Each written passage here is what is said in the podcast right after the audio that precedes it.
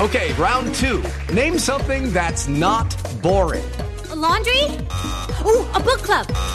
Computer solitaire, huh?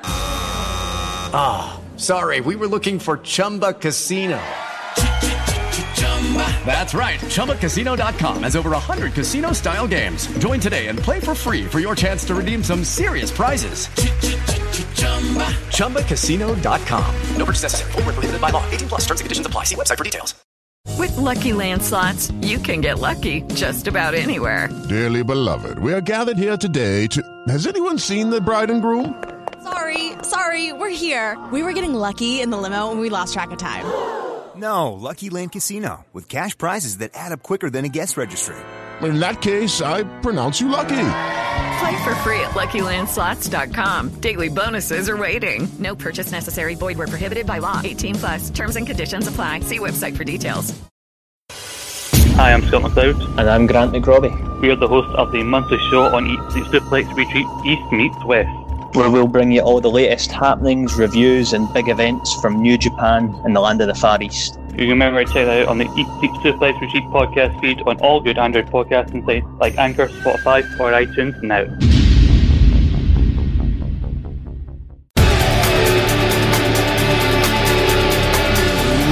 Ladies and gentlemen, welcome to Eat, Sleep, Suplex,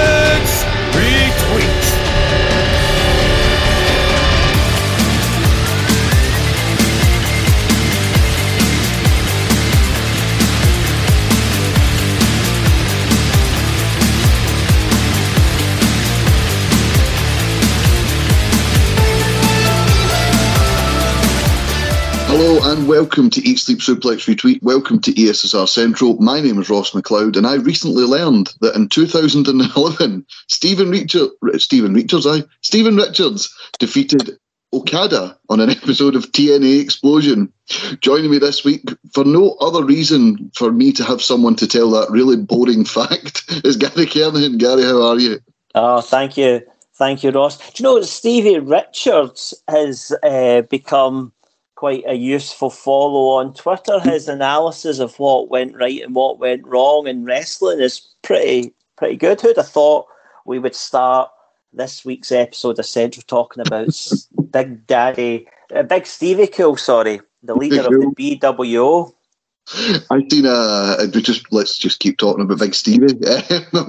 I've seen a, an interview with him and he was talking about Kevin Nash and he thought when he got to WCW he thought he's going to kill me for impersonating him in the BWO, and all he said to him was, "Did you get money for those T-shirts?" And he said, "No, I didn't." Ah, that was silly. And then he just walked away from him. that was it. yeah, I read I read that story uh, the other day as as well. Who would have thought it's 2023 and some of the most over names in wrestling and pop culture are Al Snow because he's on Netflix, Maven and Stephen Richards, the YouTube sensations, and Billy Gunn is in a major promotion holding a title, and it doesn't feel weird. the the one and the one Billy Gunn, the one big, Billy Gunn. Uh, uh, and I, I I get I get jib jip for bringing up Viscera all the time, and you find all these creative ways to sneak Billy Gunn references into things. Why do you think I was watching episodes of T- uh, TNA Explosion from 2010? I was trying to find him. I was looking through it all. But anyway, before we, before we get on to our stories for the week, just remember a massive back catalogue of previews, reviews, interviews, all the news. You can check out our feature shows, our draft shows, and of course every week of Central. But you know, listen to this one first. You can find that on Eat Sleep Suplex Repeat on iTunes, Spotify, and all good Android podcasting sites, and at Suplex Repeat, Twitter, Facebook, Instagram, YouTube, you name it, we're on it. Right. Um, let's start with some uh, impacts soon to be TNA again wrestling.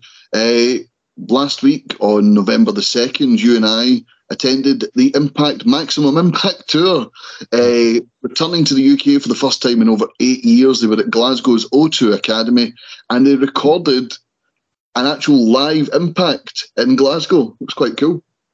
It was excellent. It was an absolutely fabulous night, a great show, packed full of really fabulous matches, and I'm quite impressed with this impact, this roster that Impact Wrestling have just now. I think it's a good mix of experienced fans that have never made it, some people that have experienced the the big time, and some up and coming, exciting talent that you can see going on to to bigger and better things. But I thought it was a really, really excellent show for anybody that hasn't checked out. Really encourage folk to do so. If you do watch it back, Ross, you will see us in plenty of shots throughout the throughout the show, uh, as we end up with pretty pretty good spots, not far from from the entrance and uh, uh, ringside.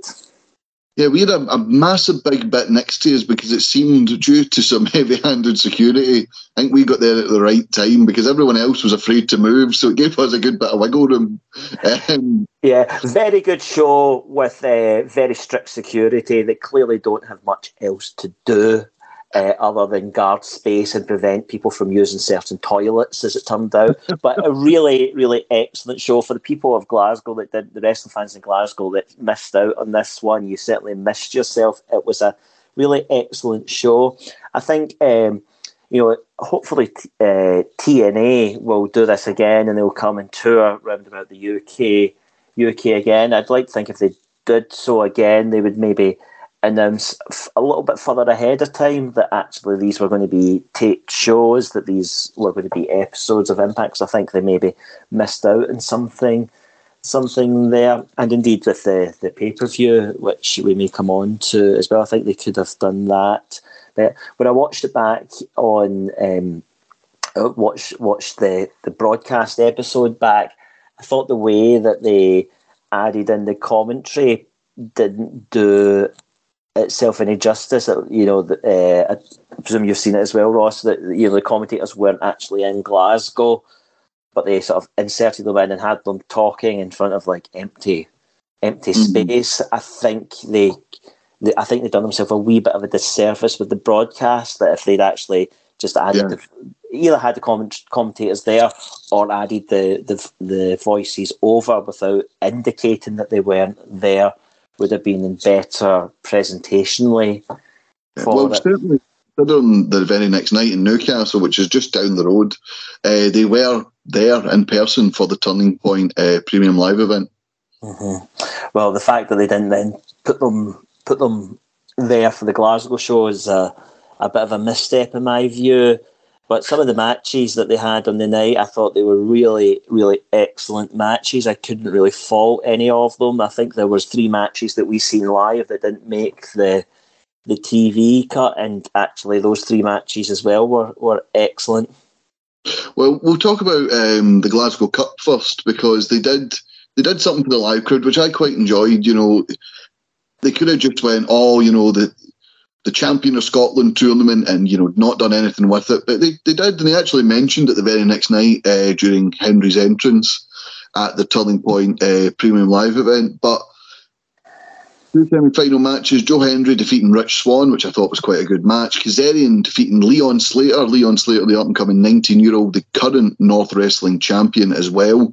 Um, two really good matches and. Joe Hendry, for people like us, you know, because we're going to talk talk a bit at this section about uh, the British talent on because we are a, a, British wrestling podcast. We see a lot more of these guys, but to see Joe Hendry from going to a guy who was just on a Ring of Honor show in 2018, so they had some home country representation, to now feeling like an integral part of Impact Wrestling, uh, going on to win the Glasgow Cup, defeating Kazarian in the final. Um, it's just great to see the progression from uh, ICW to Impact. Yeah, I think he he's looking like a like a star now. His his entrances have always been creative over his mm. careers, but this current this current one is is super, and he looks fabulous as well. He's clearly in, in great shape, and his really you know is is fabulous on the mic. He is somebody to watch. Uh, I think. Yeah, no, absolutely, hundred percent.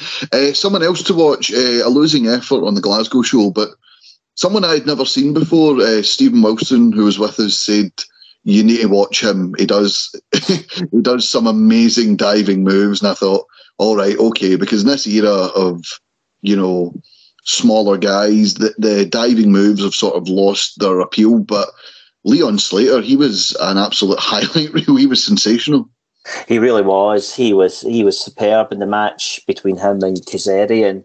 Uh, was one of the highlights of, of the night. He he was he was super.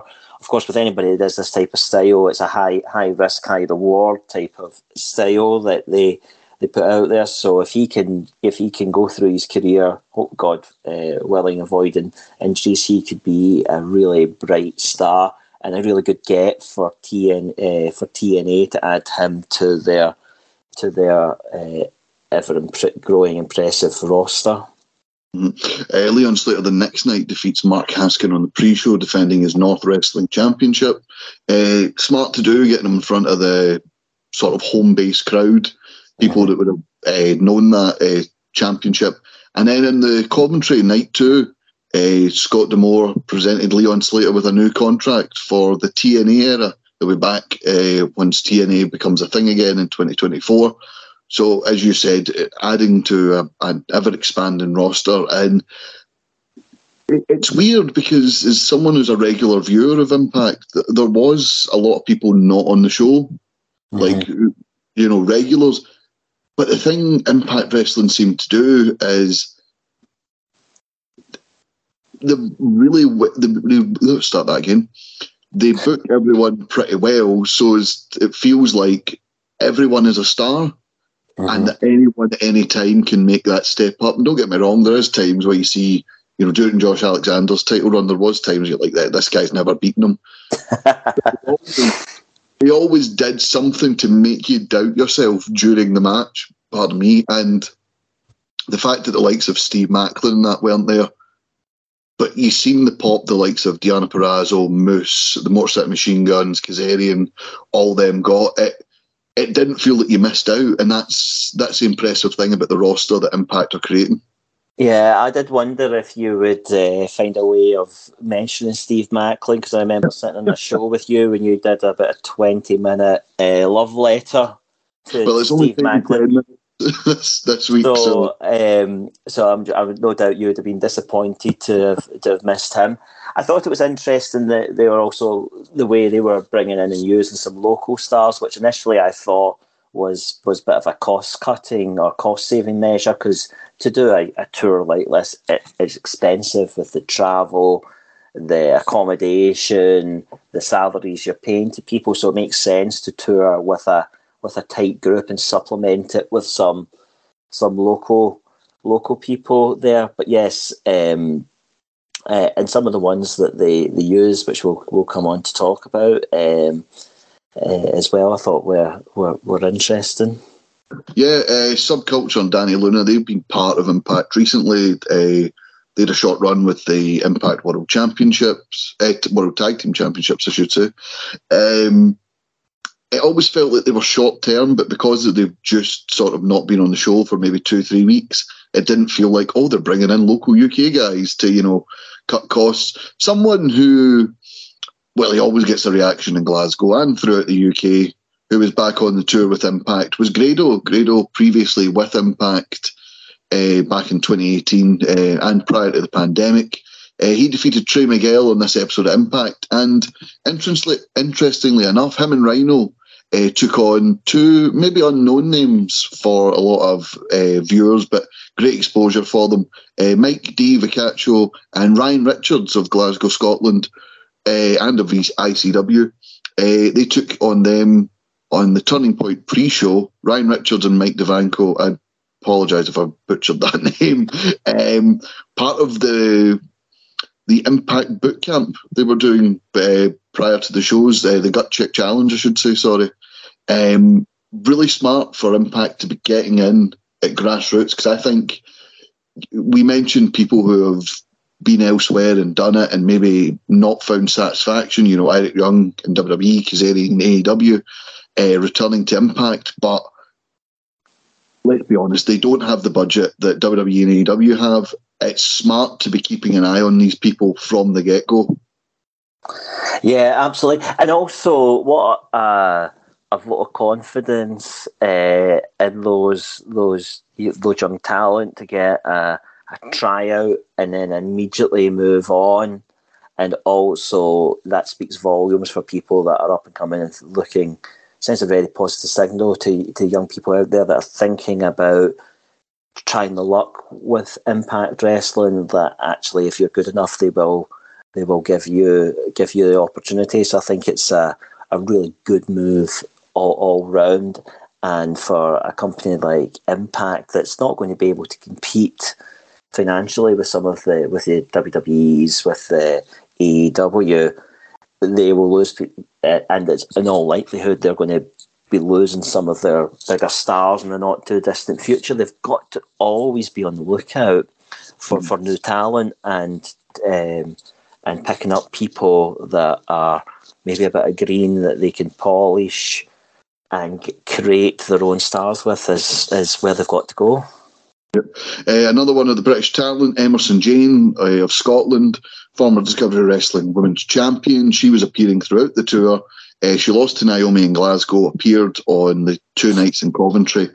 Uh, another one who, much like Viper, around about 2018, 2019, uh, seemed to be, for us, certainly in Scotland, uh, she seemed to be the one that a lot of people spoke about uh, in the women's division, you know, being one of the best alongside Kay Lee Ray and uh, Viper. But of course, those guys have left now. Emersyn Jayne has pretty much become the top female wrestler in Scotland. Um, I won't argue Britain because I don't know of any of the wrestling women in uh, in England and Wales, but um, certainly someone who's very well respected up here, and maybe Impact can be her ticket because, uh, to bigger and better things. Yeah, absolutely. I um, I think she's got a got a fabulous exposure and experience throughout this tour. The fact that in Glasgow she's put in the ring with the Impact Wrestling World Women's World Champion is a fabulous spot. And actually, I thought um, I thought this was just going to be a match for, for the house. I didn't realise it was going to be on on the actual broadcast until I watched it back. So what a what a, just what a fabulous experience this must have been for Emersyn Jayne. Yeah, no, absolutely. Uh, and of course, another one who we can't not talk about. He wasn't in Glasgow, unfortunately. He was in Newcastle. He was in the main event of the Turning Point uh, pay per view. Will Ospreay, uh, soon to be free agent, Will Ospreay. Uh, he's got WWE chased him. He's got AEW chasing him. He's been on the last two Impact Wrestling um, premium live events. He was on Bound for Glory. He's been on this. He's going to be on this coming week's Impact, taking on Josh Alexander. He defeated Eddie Edwards via pinfall. Apparently, Impact are very much in for Will Ospreay's signature. Scott D'Amore's made it clear that he wants to sign him. Um, Will Ospreay's never been afraid to go not where the money is, but help build something. You know, he he took a few months and uh, settled in Australia to help grow their wrestling uh, independent wrestling scene. He's went to Japan because he prefers that sort of wrestling style. He's made it clear he was a TNA fan growing up. Um, that's how he got into wrestling on the wrestling channel, watching old episodes of TNA. TNA is returning. He's never wrestled under the TNA banner. I think that might be a draw, a pulling factor uh, in TNA's favour. Yeah, I mean, it's fabulous for TNA to get him um, uh, and to be part of their shows. Uh, and, um, you know, Ospreay is certainly, he's certainly getting about. he's getting, oh, you know, he had a tremendous, a tremendous spot at EW uh, particularly in Wembley, and for him to be part of Impact just now, it's drawn eyes on both himself and on Impact. Absolutely. Uh, right, well, we'll hopefully see more of Impact uh, in the. Or should I say, we'll hopefully see more of TNA in the UK well, next year. I'm interested in that. I was curious about the. I'd love to know what the thinking within uh, Impact Wrestling TNA is to announce the name change but not have it immediate. I'm just think, curious about why they're waiting so long to, to bring it in. so they were talking. Uh, there was a there's a thing on the Impact Wrestling, soon to be TNA Wrestling uh, YouTube channel, where they talked about um, when Scott D'Amore and Don Callis came into uh, Impact Wrestling in in 2018, 2019. He was saying that it had been through so many name changes. You know, originally it was NWA TNA, and then it was TNA, and then for a while it was TNA. Now it's TNA Impact. Now it's Impact presents TNA. Then it was Global Force Wrestling. Then it was Global Force Impact, and they just thought at that time where they were rebuilding the company, just a simple Impact because the show was called Impact. It was recognisable. It was a steady, a steady name, so they could steady the ship and what he also said was, and I think this holds weight, um, TNA, the name had become sort of a meme under the Dixie Carter, Hulk Hogan, Vince Russo era. Um, a lot of missteps there, and what he said was, while Impact has continuously over the last four or five years delivered a great product that fans can watch, it also seems like sometimes they always get all remember when. So the TNA is a, a going back to something that never went away for a lot of people. But he also said, We're now done apologising. We will hold our product up against anyone. We can't apologise for mistakes in the past, which I, I absolutely agree with. You know, you and I have sat through some absolutely dog shit WWE shows, but no one sits there and, you know, brings up as much as they do with the likes of TNA and Impact. So I think their thought was get people used to it again and then have a big sort of you know, they only do four pay per views a year. This is one of them. Mm-hmm. Do that, and then it's like boom. You know, it, it, it draws eyes on it and hopefully improves the buy rate, sort of thing. Yeah, absolutely, absolutely. And um, so curious about the timing of it. I just I would just love to know why they announced it and didn't just do it immediately. But they are getting quite a lot of build to the moment, which may, may have just answered my own my own question there. Um, obviously, we've seen at Glasgow the return that you touched on it, the return of Grado, uh, and it looks like he's going to be uh, part of T- uh, TNA Impact Wrestling going forward, but worryingly, uh, injury to Alex Shelley. Unfortunately, so yeah. So the taping in Glasgow was originally meant to air um, on November the what date is it today? So tomorrow is November the 9th. That is when it was originally meant to be aired.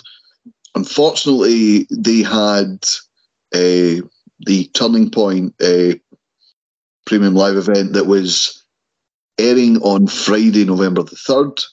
Alex Shelley would then have been injured. Uh, he had to be taken out of his match. So they moved the Glasgow show around and it kind of just explained the injury. So the pre-taped ones, I think there's two weeks of pre-tapes mm-hmm. uh, from Chicago from the Bound for Glory Fallout. So they thought, right, we'll put that there, and it means Alex Shelley's back on TV, and then hopefully it's not a serious injury, so hopefully Alex Shelley's back on the men soon, and hopefully ready for Hard to Kill. Um, I believe it's December, uh, January 13th, but I'll need to double check that. Um, but we'll move on from Impact Wrestling just now. Oh, sorry, one last note on that uh, call with Scott D'Amore. he did say about the TNA titles. He said it's the same lineage. Um, if we changed them tomorrow, you know, it'd be Alex Shelley that was the TNA champion, Trinity's the TNA women's champion, sort of thing. He did say all new belts. He knows that people like um, the old designs, but they thought for a rebrand, all new titles. So It'll be interesting to see them. I'm sure we'll have them revealed at the pay per view. Um, let's go from Impact Wrestling to WWE and let's talk about Crown Jewel, which took place this past Saturday, November 4th, from Riyadh, Saudi Arabia. Uh, a packed card that saw Seth Rollins, Rhea Ripley, Iyo Sky, and Roman Reigns all successfully defend their titles. Logan Paul is the new United States champion, defeating Rey Mysterio. Cody Rhodes, Sami Zayn, Solo Sikoa, all with singles wins as well. Where would you like to start, um, Gary? Anything you'd like to review? Anything you feel strongly about? Anything you'd like to get off your chest with Crown Jewel? Well, one thing I feel strongly about, I love being able to sit down and watch a WWE pay per view yes. Premium live event at a decent time. Absolutely. The Americans can have a bit of what we have had for all of our lives. So that's one thing. the t- 5 p.m. start time, super. Um, couple of things to touch on. Uh, I suppose a big moment for me coming out of this show is Solo Sikoa so dominant in a uh, victory over John Cena, which I did not see coming, and uh, Logan Paul uh, coming out as the United States champion. I'm fascinated to see where that he goes with that just now. So those are sort of two big sort of com- highlights for me from the show, Ross. Yeah, no, absolutely. Yeah, just a wee aside, I did get that right. It's January 13th, TNA Hard to Kill. um, yeah, I thought the. I thought the fact that Solo beat him so dominantly because recent years a win over John Cena hasn't meant as much. He's not there as often. He's not presented as the John Cena he used to be. It's more of a novelty act uh, at this point. But the fact that Solo was so dominant and and the build up, Cena's whole promo was, I haven't won a singles match since, and I believe it was um, the first ever Saudi show, the Greatest Royal Rumble against Triple H, was the last time he won a singles match. Um, he's since lost to the likes of The Fiend and, um, oh Christ, what's his name? Austin Theory. There you go, that's how memorable it was. Um, he has won multiple tag matches since then, mind you. You know, he's not as if he's struggling to find a win anywhere, but he's not won a singles match since then. Um, Solo Sikoa beating him in convincing fashion, as you said, just goes to show that although the bloodline, the main bloodline story with the likes of the Usos might be over, the likes of Roman and Solo are still very much protected in WWE's eyes. Yeah, and going into it, that whole line from Cena about not having won in five years just made me think that he was going to win and in this one. And I presume that uh, Cena is going to be heading back to his uh, his acting career now. So on his way out, he has he has massively put Solo over. I suppose it does leave the door open for Cena to come back to try and get revenge against against Solo. But yeah, I mean, what? Yeah, yeah, just it was totally dominant. The I think the only other time, the closest we've probably seen John Cena being dominated like that was the SummerSlam match against Brock Lesnar, where we had the 1900 suplexes. yeah, the start of Suplex City. Um, yeah, but very dominant. I hope it doesn't lead to a WrestleMania rematch that Cena wins, because then I think it just kills all the momentum of Solo. I think Solo moves on for here, and if Cena comes back, he goes elsewhere. But let's stick with the bloodline. Let's talk about Roman Reigns, LA Knight. I think we all know, I think we all knew in our heart of hearts, LA Knight had no chance of winning. Yeah, exactly. I one of the things I love about wrestling is when you can suspend your disbelief. Like you were talking uh, about a moment ago with the impact matches and impact, where you think, "Oh, this is never going to happen," and then something happens that makes you think they might win. And they tried that in this match. There was some near, near falls, some very uh, dubious call ones, in particular in this match. Um, but uh, yeah, you just didn't believe for a minute that LA Knight was going to win it. I mean, the pop that LA Knight got when he came out was, was super and to be expected.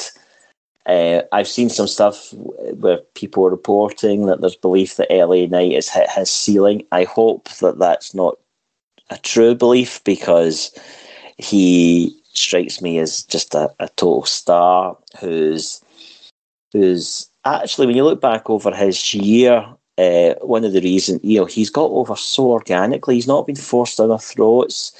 You know, he was he had that Royal Rumble match, and then didn't do a great deal after that. Uh, won the Andre the Giant. No, he didn't win the Andre the Giant Battle Royal because the crowd was pissed off. He didn't win it. That was Bobby Lashley. He wasn't on. Battle Royal. yeah, that that's what I was thinking. Uh, wasn't on Mania, so he's got over super organically. Uh, I'd love to see him go on and feud with Logan Paul over the United States title now and, have a program with him. That could be that could be super. And there's some breadcrumbs being laid from the Money in the Bank match, uh, so they build up the Money in the Bank between the two of them. But yeah, sorry, I never believed for a minute. I found it hard to believe that at any point that he was going to come out on on top. But enjoyed enjoyed the match. I thought they they, they were super. Yeah. Um, you mentioned obviously about the popularity thing. That comes from just, Justin Barrasso of Sports Illustrated.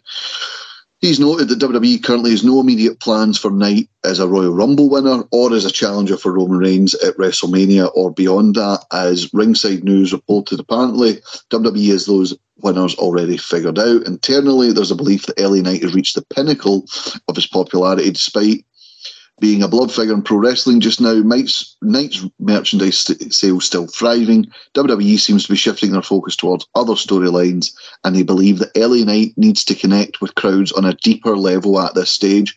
Um, it is the catchphrase, you know, it is the, yeah, you know, we were at Wembley. He, he wasn't there, he doesn't wrestle for that company. And that weekend, it was that was the most over thing. Um, certainly with our group.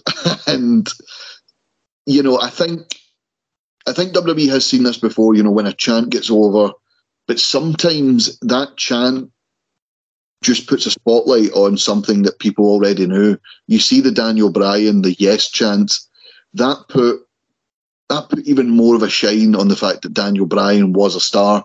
And listen, I'm not saying that he's as good in the ring as Daniel Bryan, but he is a he's an entertaining guy. You can cut a promo, and I think, to be honest, part of his popularity I think can be stifled by the fact that they've kind of made him John Cena's caddy during this last run. Like it's a bit weird. Yeah, I don't think that will hurt him. Um, and as we were just just saying there, I don't believe he's going to be somebody that will dethrone Roman Reigns. I don't I don't see that for him. But a mid, you know, mid upper card place going forward, I think it's a good spot for him. He's talented on the mic. I don't see why it's a criticism that he comes up with a catchphrase that gets over. Yeah. Some of the most over wrestlers in history. Yeah, I agree. By the way, that wasn't me taking the piss. Going, I don't see that as something to mark him down against. Because um, yeah, WWE have probably made millions of dollars on the back of, of his t-shirts and merchandise sales as well. So I hope some of the things we're hearing in that report is um, are inaccurate. Yeah, no, absolutely. Um, you mentioned Logan Paul. Let's talk about him uh, going up against Rey Mysterio, winning under dubious fashion um, with the brass knucks. I liked the bit at the end where he says, I just had to do what I had to do. And Rey's like, You know what you did? And Logan's like, I won fair and square. I don't know what you're talking about. yeah. and the fact that um, the fact that it wasn't Samantha there to, that had to announce him as the new United States champion, I think was a missed opportunity. Yeah. Do you know when I was watching the show and uh, it took me a minute and I was like, Who is that ring announcer? and I thought, I, I did think, is, is that Saxton? I ended up going on to Twitter to check, and other got people commenting to say, "Where's Samantha? Who's this? You know, who's this guy? Why Saxton doing this? He's much better than I thought he would be. I thought he was ch- doing a great job at challenging his inner think uh, to do that there. But yeah, I mean, Samantha is incredible, and also that would have just continued that little little story between him and uh, him and Ricochet, who uh, you know, sorry, going off on a tangent here. Ricochet, the Fatal Four Way in Raw, some of the spots that uh, this past week for the Intercontinental Championship, number one contender. There was this amazing spot. Did you see it, Ross? Where Ricochet was on the ropes, mm. and uh, Ivar hits the ropes and he then lands on Bronson Reed's shoulders and d- delivers a hurricanrana. I think it was. It was just the most exceptional piece of, of athleticism. I know exactly what spot you mean because uh, I've seen it, but I also know. See the way you're explaining, you're having trouble explaining it. I'm the exact same. It's just that sensational of an athletic move. It's like, yeah. did they come up with that? it is amazing. Yeah, absolutely, absolutely. For anybody listening that's not seen it, go and watch it. It was, and then tweet us how you describe it. it was sensational. Yeah, we're not. We never once claimed to be an audio description podcast. All right, let's just uh, move on for that. Uh, we talked about Logan Paul. What do you think's next for him? Because obviously, we are entering WrestleMania season. It is the perfect time for him to sort of maybe go away for a bit um, and not be overly noticed.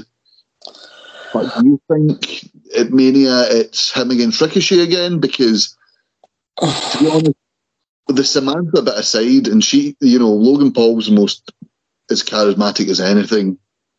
Very easy to hate. Loves playing up the heel. Samantha is a great part of this story, but just I think Ricochet's just sort of hit a ceiling where I don't really care about him. You know, he's not improved in the mic since he got to WWE in 2018.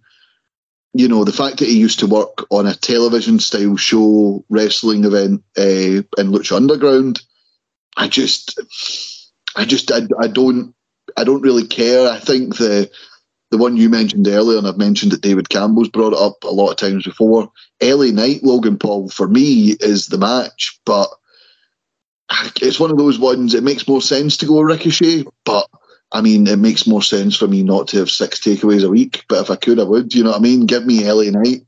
I know. I was at the gym earlier on, and I'm fighting with every fibre of my being not to order a curry. And undo everything. But yes, uh, and if I could have that sort of the willpower that somebody like Ricochet has, I would have the physique of of Ricochet, which I don't. Um, but yeah, I would I would like I would save Knight and Paul for Mania, but there's still a lot of wrestling to do between now and Mania. I think Mysterio gets a rematch. Uh, Paul and Ricochet at Rumble or something like that would be would be good, and then yeah. move Paul on to um, Knight for Mania. But you know, does Paul is Paul going to be there enough between now and Mania to to have a decent run as champion? Got to think he is going to be. Otherwise, why would they put the title on him? I imagine he will definitely be at the Royal Rumble. Um, whether it's defending the title or in the Rumble match itself remains to be seen. Um, the show in Perth, um, the Elimination Chamber in February of 2024, I don't think he can't be there. Um, he has too much crossover appeal to not use him there. Mm-hmm. Um, and you've noticed in his WWE run, it has been big falls and international events he's been used on. Uh, they announced something, uh, the Saudi experience at the end of January. I don't know if that's going to be uh, a show, uh, a pay per view, a Raw, a SmackDown, whatever. You know, I know um, the Royal Rumble, I believe, is the 27th of January this year. So if it's the end of January, it'll have to be, you know, a couple of days later or the week before. Um, I don't know if he's going to be on that as well, but yeah, I think he will be about enough, as you mentioned. Let's um, what we'll do, the likes of Sami Zayn, JD McDonagh, and Cody Damien will leave for when we discuss Survivor Series because that all comes into that.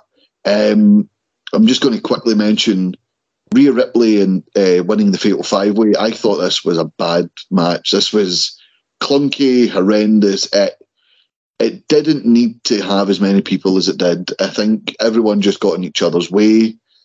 Uh, and Rhea Ripley ends up winning a pretty unremarkable match.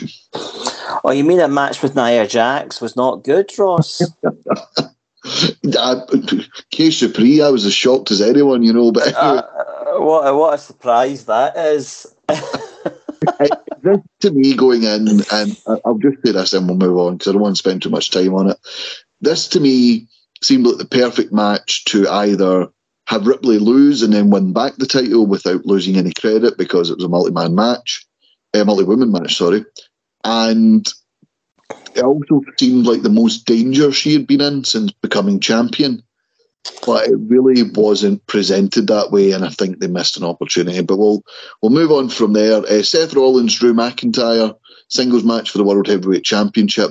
I think we're getting closer and closer to that Drew McIntyre heel turn yeah, I thought this was a very good match. Very good match. Very good storytelling between the two of them. And yeah, you're absolutely right. The Drew heel turn is is imminent.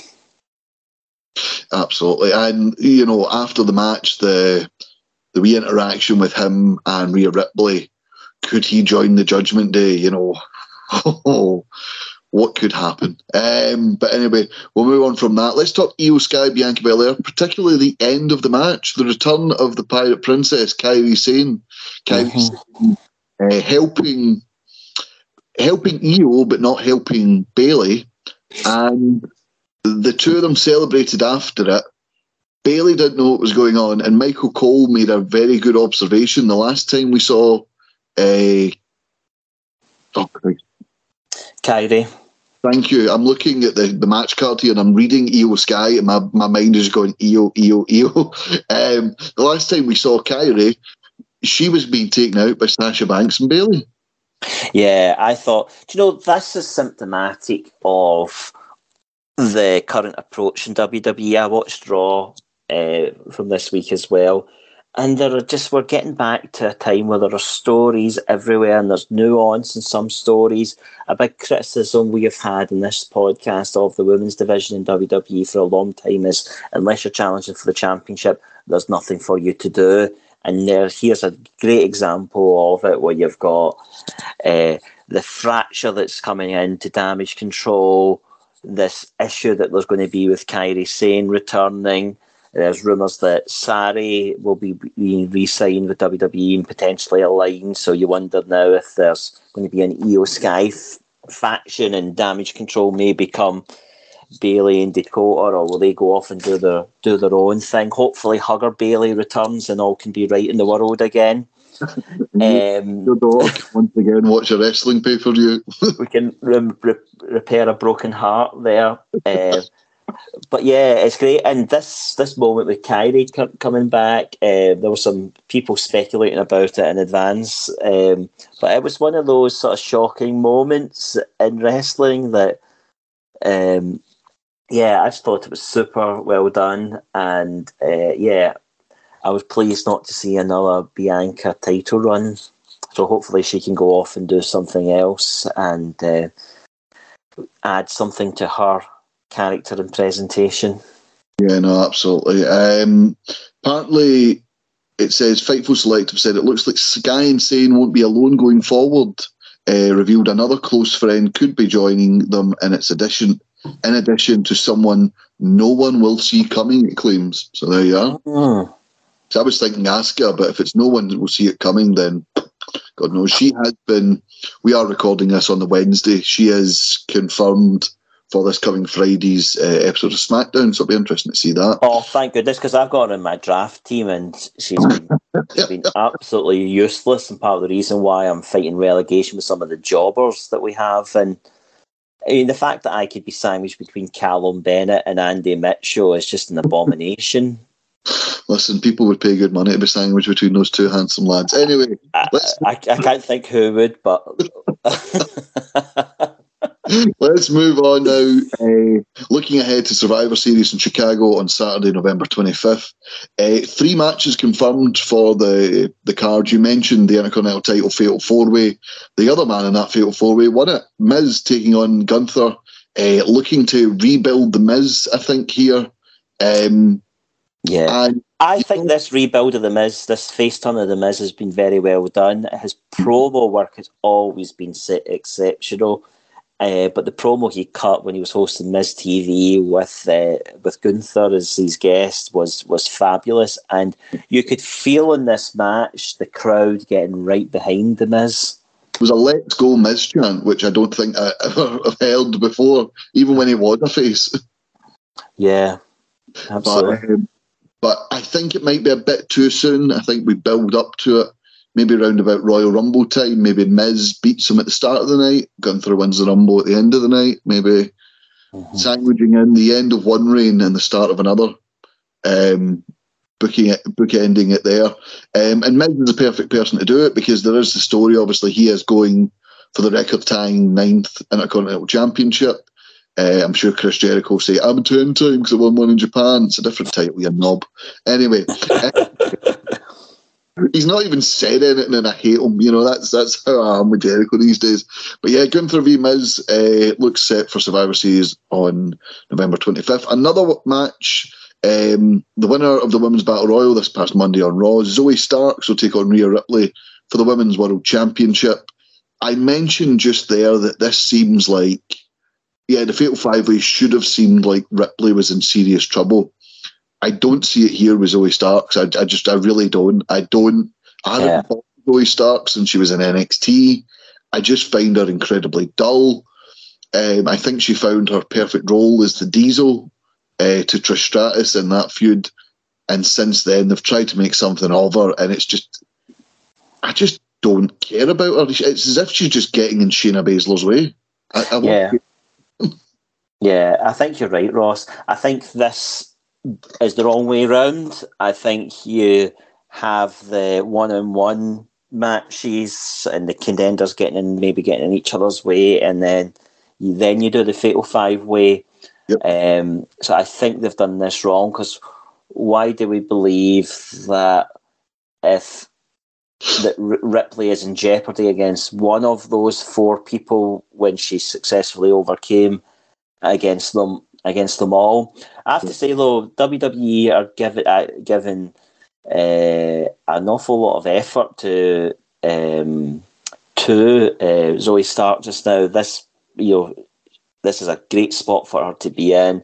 Winning the battle royal, she was highlighted. I actually really enjoyed that battle royal. I thought it was a really really good, uh, really good showing there, and uh, lots of people got got some spotlight. Ivy Nile, for example, looked like a you know looked looked pretty dominant in it as well. So um, yeah, this is a good showing for her. But again, I don't believe that Ripley's in any jeopardy going into this this match.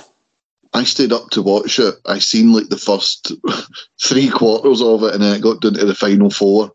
And with it being twenty to three in the morning UK time, I went bang out like a light and missed the winner. I had to Google Survival Series to see who won. But um, also announced, and I've since watched it back. War Games, Adam Pearce, the new GM of Raw, taking absolutely no nonsense. He's sick of the Judgment Day. He's sick of um, people taking things into their own hands. So it's going to be a four on four men's War Games match. It's going to be the Judgment Day of Damien Priest, Finn Balor, and Dominik Mysterio. Their mascot, JD McDonagh. and they're going to go up against Sami Zayn, Cody Rhodes, Seth freaking Rollins, and Jey Uso. Um, a really intriguing War Games. And we saw um, Sami Zayn, JD McDonagh on the kickoff uh, at Crown Jewel. We saw uh, Priest trying to cash in on Seth uh, before losing to Cody. Sami Zayn being the one that stole the briefcase. And we got a random world title match on Raw, which Seth Rollins defeated Sami Zayn. And we now know that's because we won't have a world title match at War Games. Seth Rollins is going to be in there. I'm really looking forward to this. Yeah, I think it'll be a great match, uh, but it does strike me as a, a stipulation that needs a match rather than a match that needs a stipulation. But I say that, and it's, it's it is going to be fabulous. Um, it- you know, the War Games uh, concept in Survivor Series great. I really hope we probably won't see it, but I really hope we get a traditional Survivor Series match this year because I love those matches. um. But we're probably not going to get them. See, even if you do it in the pre-show, and like we talked about stories being everywhere, you've now got um, the likes of the Alpha Academy and the Creed brothers. Even if you did the, them against, I don't know, the other two guys from Imperium and another heel tag team, it, you, like you know Nakamura, he's not doing much there. Uh-huh. There you are. Nakamura, the other two from Imperium, and two other people and a nice, fun pre-show five on five. Get a lot of people out there, give people a spotlight, and yeah, just have a bit of fun with it. The New Day, they're you know, they're constantly able to slot into any storyline. Get them in there. I hope at the minute. I'm just hoping. I can already see damage control against Team Bianca in a women's war games, and I'm just hoping that we can move away from this. There has to be two. There has to be a male and a female war games. I don't think there needs to be. See, last year the the women's storyline felt organic. uh, the last NXT War Games, it felt more organic, the women's storyline, than the men's New Breed versus 2.0 because, like, Dunne, I wouldn't class as, uh, sorry, the old guard. I wouldn't class Dunne as an old guard. I wouldn't have classed LA Knight as an old guard. Mm-hmm. So we didn't really need to do the men's war games there. I don't think we need to do a women's war games here. Um, but I'm sure we will continue. And I think it, it dilutes it because I, I, just I really don't want to see Bianca Belair in another War Games match. I don't want to see her at all until we change. yeah, you're totally right. I was thinking as we were getting ready to record, if you were booking a women's war games match, given it's only two weeks away, what would you what would you go for? Because there isn't really one there. And actually, the war games matches themselves, you know, they're they're long matches. So having one of them on the show uh, feels feels plenty to me. Yeah, no, absolutely. Um, so let's talk about uh, we'll talk about NXT um, and NWA because they are going to be one and the same on this side. Uh, and then just a quick word on the the news coming out of TKO regarding Vince McMahon, um, which we'll just touch on quickly. But Mike Johnson of PW Insider is reporting that WWE is on the verge of announcing a new home for NXT. Johnson cites sources who confirmed that WWE has been in talks with the CW network uh, for weeks. The discussions have centred around bringing NXT to the CW, where it would air on a weekly basis when the show's current media rights deal is up in 2024. So just getting more on the story here. Uh, cited stores, sources as well that they believe the deal is very close to being completed and is set to be a five year agreement. The report noted that the deal would see the biggest increase for NXT media rights ever. Additionally, the report says that the CW has talked with several wrestling companies this past week, but WWE has become the focus of these talks. Mm-hmm. I mean, this report, if this report is it, true and it becomes a deal. This is a tremendous deal for, for NXT and also shows why WWE was throwing so much at it in recent weeks. It's maybe not just. Uh, sorry, this is going to be disappointing news for some people out there. It wasn't just about that Tuesday night uh, spike head to head with Dynamite, although that certainly was would have been a factor in it. But there is a bigger picture at play here that WWE was protecting NXT and has been trying to elevate NXT as an asset, which is tremendous. I mean, the turnaround in NXT since the, the NXT 2.0 debacle is something. It's apparently a 70% increase in the rights revenue for it, which uh, I've seen various varying reports. I'm not sure exactly what's what's true with it or not, but somewhere um, is it third? Oh no, I'm, I'm not going to say the figure, so I'll get it wrong. But it's a massive increase, seventy percent. SmackDown we know is up forty percent from one billion over five years to one point four. Uh, this is tremendous money for WWE.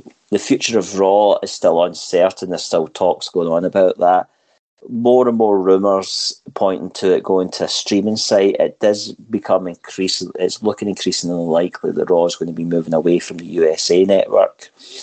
Um, one of the things I think is quite fascinating is that WWE has all its properties coming up at the same time, which for me uh, in my business, I think that would be incredibly risky. I would try and stagger some of these deals, get some of them onto um, you know, different lengths of contracts. If you can get Raw on a six year contract, so its rights wasn't coming up at the same time, but equally they seem to be playing their cards pretty well, leveraging huge sums of money from from this. It's it's sensational. The CW network, very broad reach. You know, people might remember that SmackDown once it aired on CW. Uh, SmackDown got launched back in 1999, was it? Uh, it was on the UPN network, which got absorbed into CW. For the people in the UK, CW has become probably most famous in the States or most well known for airing a lot of the uh, the the Arrow, Arrowverse, thank you, shows, and it's now moving more into sports space and signing up. Um, it's got rights for varying different sports, and you've already mentioned NWA, which may or may not have a, deal with with the CW network, but it's a tremendous, uh, tremendous posi- positioning for for NXT. Yeah, uh, CW is part of the Warner Brothers network. It is. Um, it's one of those uh, shows that, uh, sorry, channels that kind of focuses on the more youth demographic. Uh, I believe Riverdale also shows on the CW in the United States, as does a lot of um, sort of the the 90210 style shows set in US high schools. A lot of them ter- tend to um, air there. But yes, Samantha Starr of uh, NWA recently did an interview talking about a NWA weekly show, NWA Power, and an NWA reality show that was going to be airing on the CW network. Um, now at the Sam Hain pay per view, I hope I'm pronouncing that right. Um, S A M H A I N, Sam Hain. Am I pronouncing that right? That sounds. we'll, we'll, we'll, we'll roll with it. Uh, we'll roll with it. We care as much as Billy Corgan cares about quality content. Um, but yeah, Billy Corgan had recently tied down a TV deal with the CW network to bring NWA back to television. However, the incident at the Sam Hain pay per view last weekend, which showed Father James Mitchell, you remember him from Impact, former handler of Abyss. Um, I thought this was a backstage segment. Then I saw it was in front of the crowds. Then I realised no, it's actually in the crowd. They had set up an area that was meant to look like a sort of dive bar, and one of the women standing next to him puts her finger in what seems to be a bag of powdered substance, rubs it on her teeth. Father James then has a key which he snorts off of. Uh, the commentators didn't know what was happening. The commentators were like, "Oh my god!" They were shocked. They were appalled. Um, and Corgan's excuse for this uh, according to uh, Haus of Wrestling. Um, apparently, when negotiations were going to bring NWA to the CW, Corgan was told that the network wouldn't be watching the pay per views. They would only be concerned with what's happening on TV shows airing on their platform. Um, there is now apparently a 90% chance that NWA Power will be going onto the CW app as well the reality show. Um, and apparently there's now no chance, 90% chance to 100% chance that NWA will be airing on the app and a nearly 0% chance it will be airing on TV. Apparently Billy Corgan pushed for this spot. He said that he wanted it to happen. We talk about people not getting out their own way. This is one of those moments.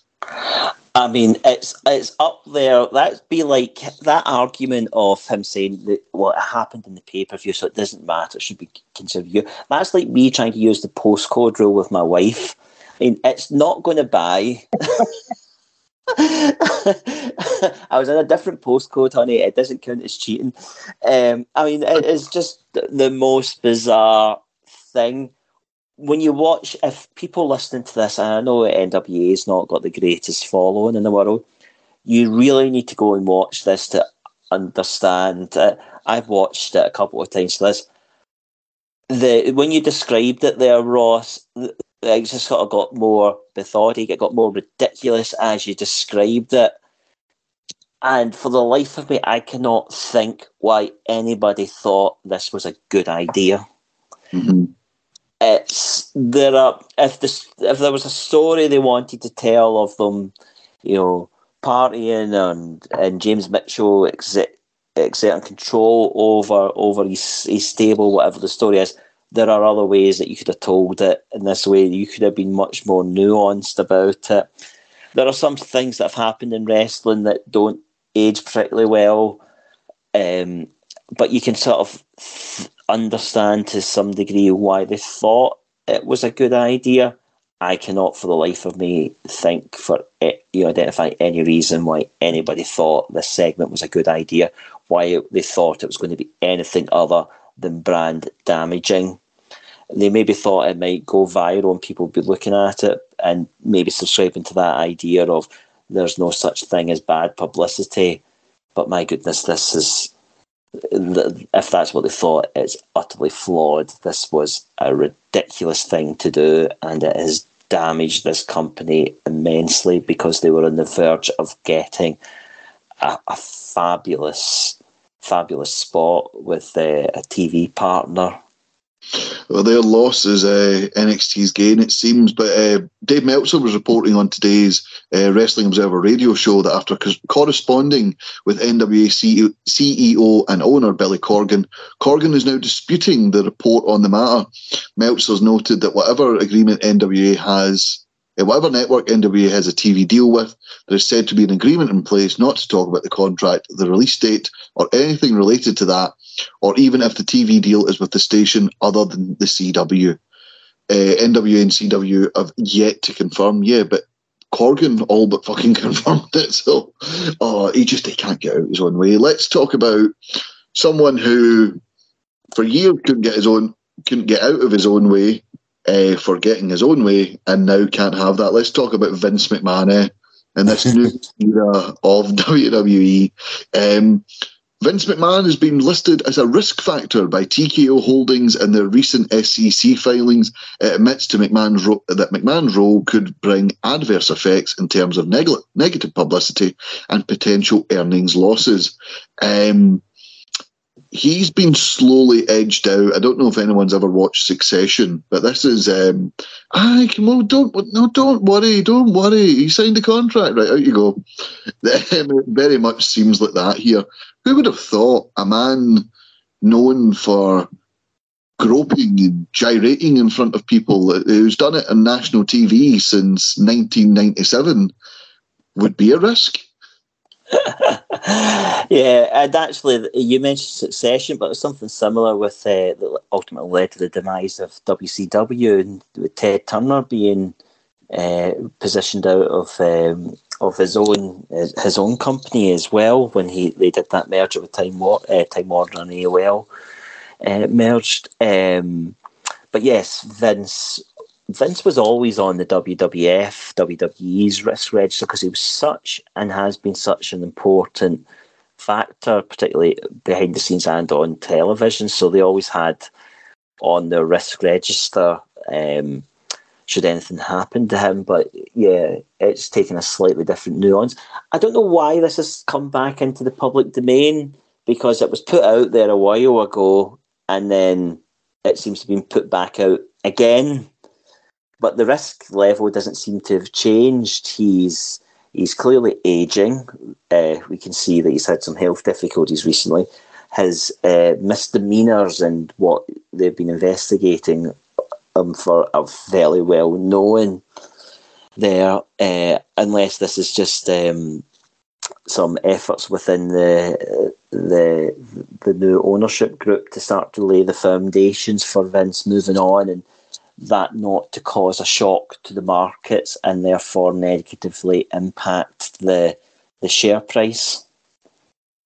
Yeah, no, I, I agree. I think they are minimalising his role at best, and eventually, I think it will get to the point where they just eventually remove him from everything. Um, well, I think that's going to do us here uh, this evening. As you mentioned, that wasn't a surprise, but we only we were only going to talk about it briefly. Yeah. No, one thing I wanted to touch on, Ross, just before we wind up, is uh, rumoured changes to Mania weekend. As somebody that's been oh, lucky enough to go to two, uh, been to, I was at WrestleMania 33 and at WrestleMania 39. So the reports are uh, the NXT Stand and Deliver, which is the last two years taking place at the lunchtime US time on Saturday. It potentially might be moved to the Thursday evening, so we would have NXT on Thursday, SmackDown and Hall of Fame Friday, then WrestleMania Saturday, Sunday, and Raw on the Monday, making it a five night WrestleMania run, weekend run. Yeah, they did that um, the pandemic era. They had two nights of NXT. One was on the uh, the weekly TV and one was part pay per view. Yes, this was meant to be part of our. I closed my bloody notes there when we were talking about Vince McMahon. I completely forgot about this one. Um, on the heels of CW announcements, this comes from WrestleVotes. Uh, as you mentioned, discussions taking place regarding NXT Stand and Deliver uh, being moved to the Thursday. Uh, at the Wells Fargo Centre, Centre, it makes sense for some, but not ideal for not ideal for others. A source says. Um, you certainly know better than I because WrestleMania, despite the fact that it's made it two nights, it's still a long show. Yeah. you were obviously at the lunchtime show. Well, uh, sorry, breakfast show because Bre- breakfast show, yeah, for us because of the time difference. and the fact that you are up from 8 a.m. to midnight and then you've got to do it all over again the next day, it's really not fair on the fans. And, you know, when you see some of the reactions from night one of WrestleMania, you think, oh, did the crowd pop as loudly as they should have? They were knackered. Yeah, I mean, the attendance for NXT Stand and Deliver was quite small. I mean, there was plenty of plenty of seats going in that arena. It was not even close. I don't think it was even half full at it. Um, WrestleMania weekend was in a pretty good groove where you had, I think it was Hall of Fame Friday night, NXT Takeover Saturday night. Then we had the Long Mania on the Sunday, Raw and SmackDown on the Monday and the Tuesday. That was the format at 33 when I went to it, and it was pretty. It was pretty good. Now, obviously, the seven note seven hour WrestleManias are not ideal. So the sort of since we went to the two nights, they're trying to figure how, and then SmackDown coming on the Friday night has just messed up the whole wrestle cadence and flow of the WrestleMania weekend. Yeah. Coming out of WrestleMania this year, WWE uh, released a press release where they talked about the economic benefit of WrestleMania, and one of the headlines of uh, the economic benefit for the cities that host WrestleMania. One of the headlines from that is that the average hotel stay for somebody coming to WrestleMania was four nights. So this could be an effort to try and make that even more attractive to a potential host city to say, actually, it has been four nights and you've got all this cash. It's now going to go to five nights. Mm-hmm. And you could you could make even more money because if you've got tourists coming, they're saying for five nights, that's a lot of hotel rooms. That's people looking for other things to do whilst they're in town. That's restaurants, bars, getting a lot of money. It's a, a huge economic boost for the area. So that might be part of the reason to it. NXT stand and deliver in this you know, lunchtime breakfast slots. It's not uh, you know, the I think NXT takeovers. I think it's fair to say, Ross, they've not got back to the the heights that they once were were at.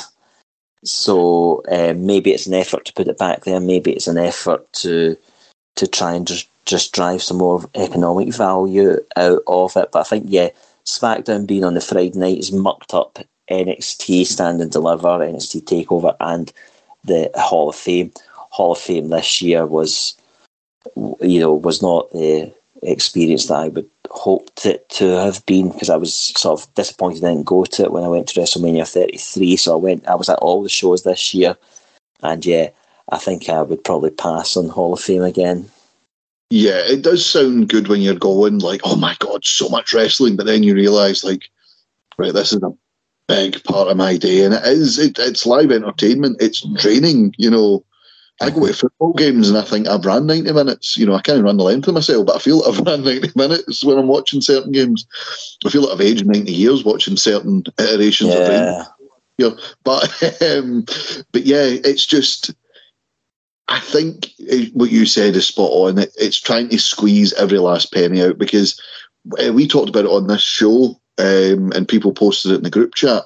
NXT Stand and Deliver tickets on the morning of Stand and Deliver were going for three dollars on Ticketmaster, and yeah. some really really good seats. I mean, you can never complain about a seat for three dollars, but um, that, I think that being in LA kind of killed it as well because it's not five hours behind; it's eight hours behind. I think now that they are back on the is it the East Coast now this time in Philly? Yeah. Yeah. So for us, it was you know basically we we we got back to the hotel room fairly late after Hall of Fame.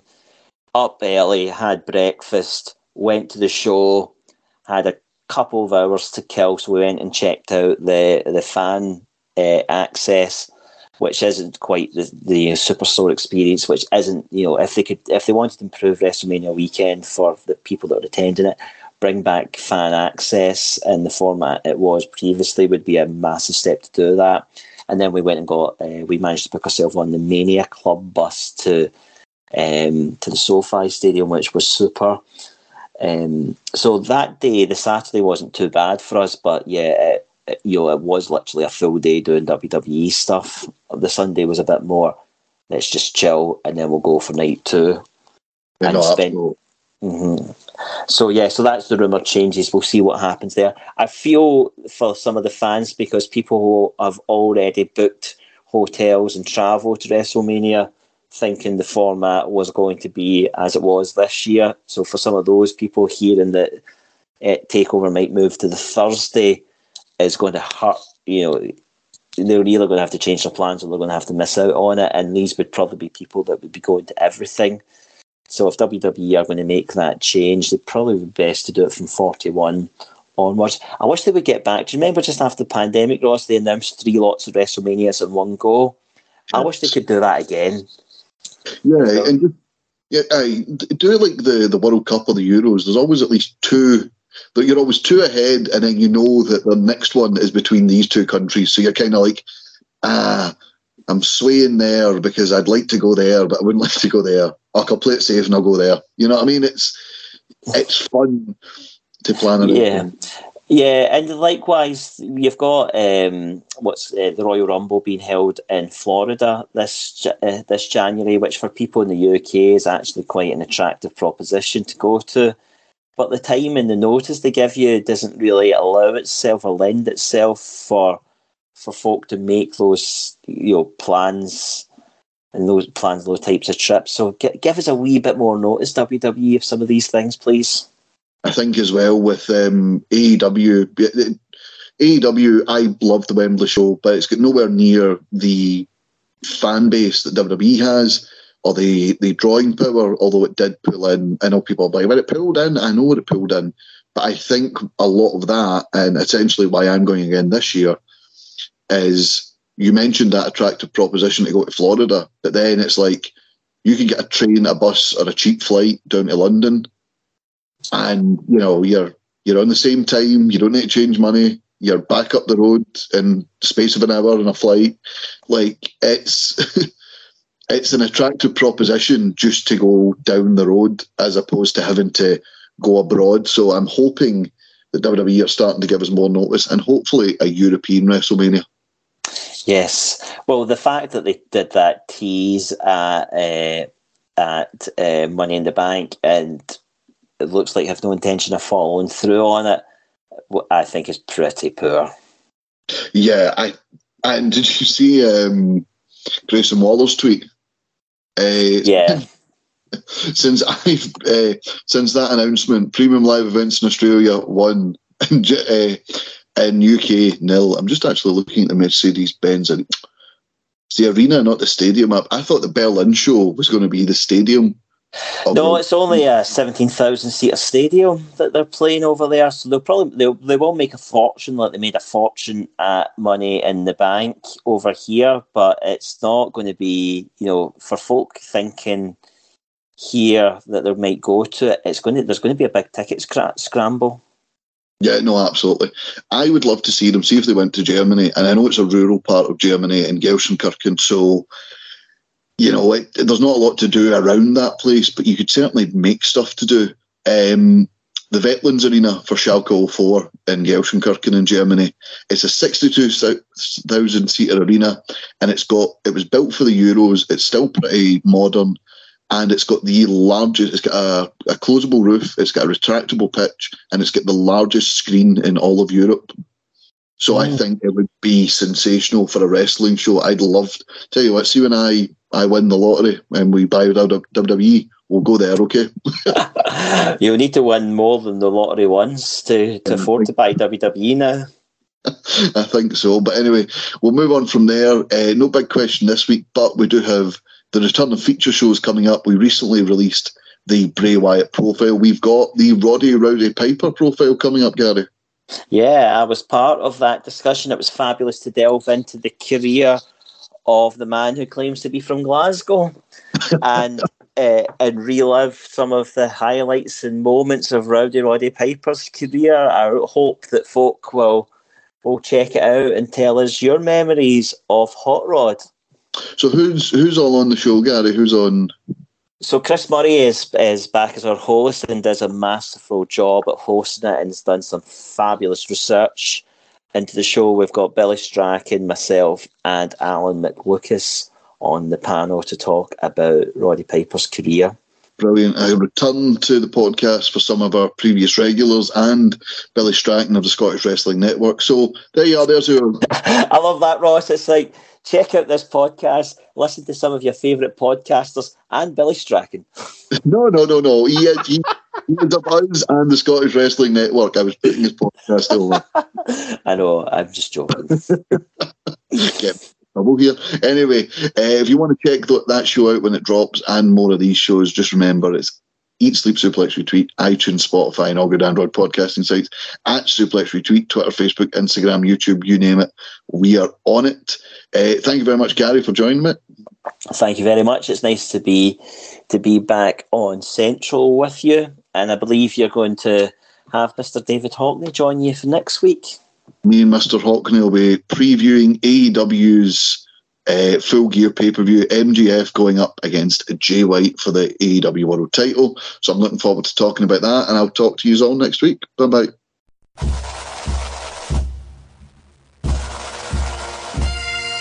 Folks, it's out. It's out for you to listen to. It's the Roddy Piper feature show. Go and listen to that panel. They break down his legendary career. How important was he to the first WrestleMania? They talk about it. That IC title match with with Bret Hart. Oh yes, they talk about it. You know, go and check out. It's a great breakdown on the career of the great Roddy Piper. Go and give it a listen. Sports Social Podcast Network. With Lucky Land slots, you can get lucky just about anywhere. Dearly beloved, we are gathered here today to. Has anyone seen the bride and groom? Sorry, sorry, we're here. We were getting lucky in the limo and we lost track of time. No, Lucky Land Casino, with cash prizes that add up quicker than a guest registry. In that case, I pronounce you lucky. Play for free at LuckyLandSlots.com. Daily bonuses are waiting. No purchase necessary. Void where prohibited by law. 18 plus. Terms and conditions apply. See website for details.